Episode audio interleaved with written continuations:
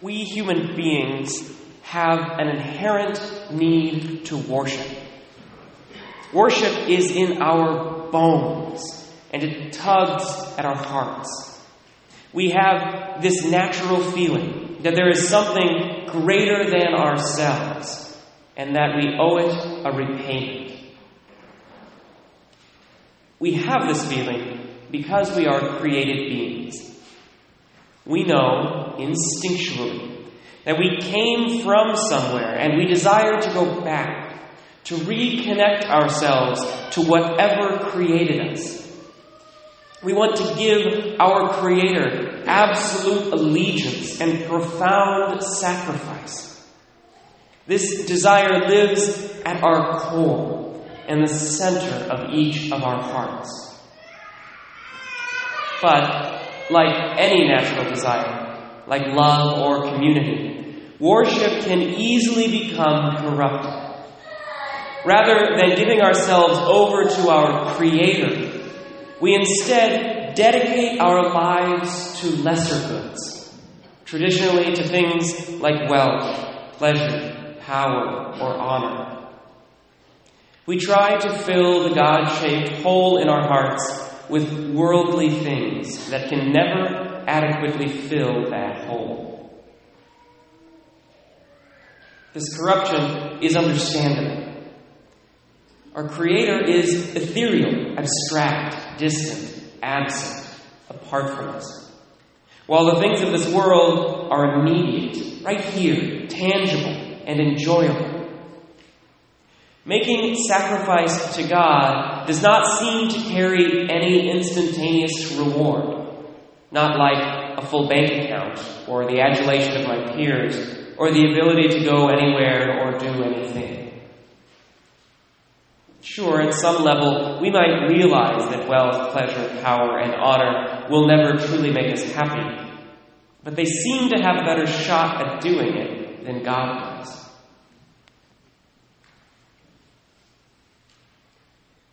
My friends, this temptation to give ourselves, our entire selves, over to something that is not God, to return ourselves to something that is not our Creator, this temptation is called idolatry. Idolatry is like the bracket of a sports tournament. All of us have competing needs and desires in our lives. And at some point, these needs and desires come in conflict with each other. Will I, for example, choose to go out with my friends, or will I stay at home with my spouse? Will I put money in savings? Or will I buy that new phone that I've been wanting? These things are not always in conflict. We can often do both. But when they do come in conflict, we have to pick one or the other. And at the end of all this, one thing wins out.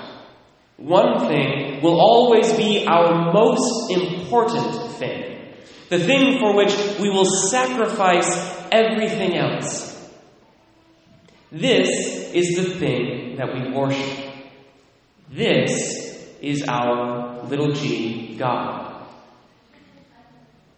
And if the little g God of our tournament bracket is not the capital G God of the universe, the God of Abraham, Isaac, and Israel, then we are worshiping an idol we have given ourselves over to idolatry.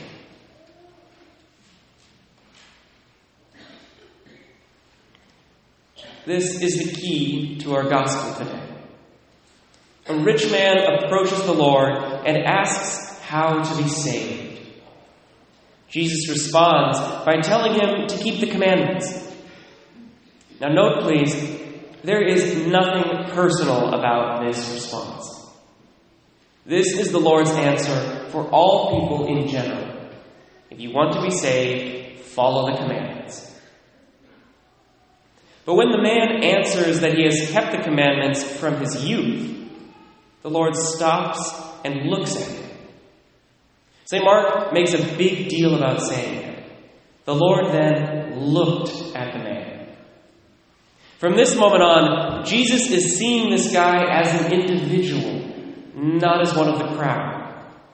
And when Jesus sees this man as an individual, Jesus first loves him. This is true for us, too.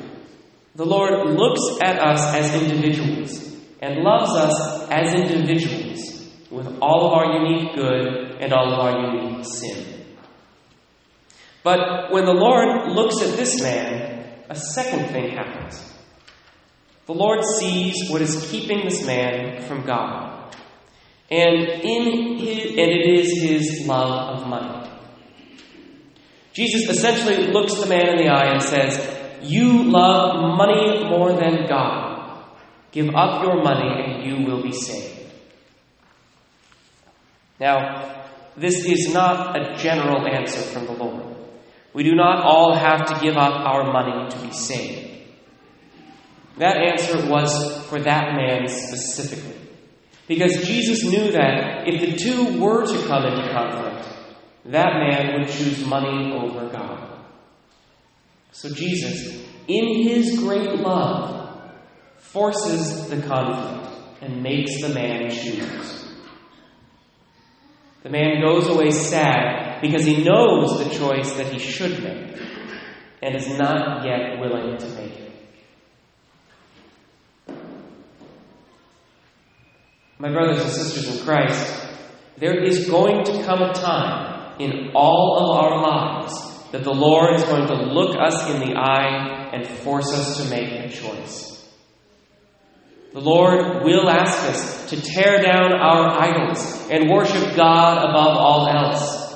Because only when we give ourselves entirely to God alone will we ever be happy, will we ever be saved.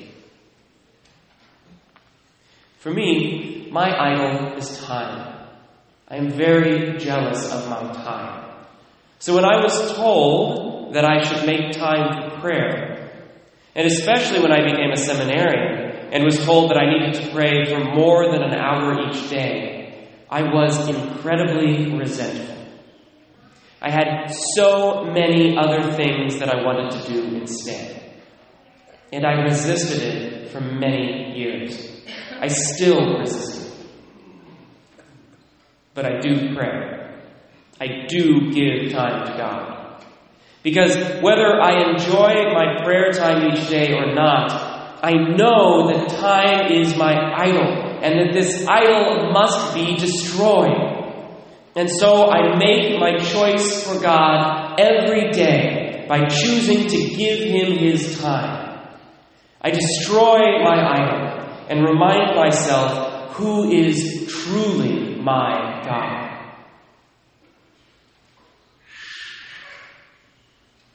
Now, if I may challenge you, if I may for a moment be the Lord, looking you in the eye and calling out your idols, I have found three idols that are especially present in society today. The first is time. Do we give God back the time He has given us? Do we set aside time each day to pray? Even if it is only for 10 minutes? Do we give him his hour each week on Sunday? I hear confessions all the time from people who go on vacation and have family visit and do not bother to look for a church. And these are the small percentage that actually confess it.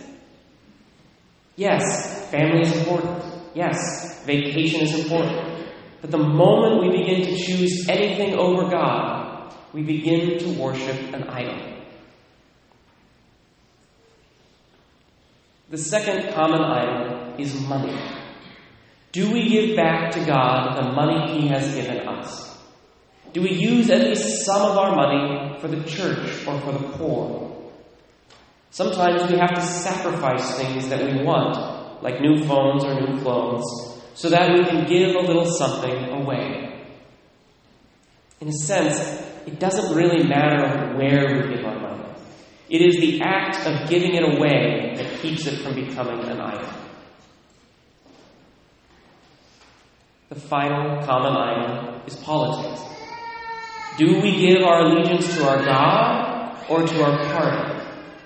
Do our beliefs look more like the Democratic or Republican national platform or like the Catechism of the Catholic Church? Would we rather follow our faith at the expense of the party or follow the party at the expense of the faith? When politics and religion do come into conflict, which do we choose? My brothers and sisters in Christ, we can only ever worship one thing. Only one thing can make a total demand on our life and our loyalty. Our entire being yearns for that thing to be God, because it is God who created us, and it is God whom we long for more than anything else. Let's commit ourselves here and now to tearing down our idols. Let's enthrone God and God alone at the very center of our hearts. Let's worship the one who created us because it is only He who can ever fulfill the deep longing of our souls.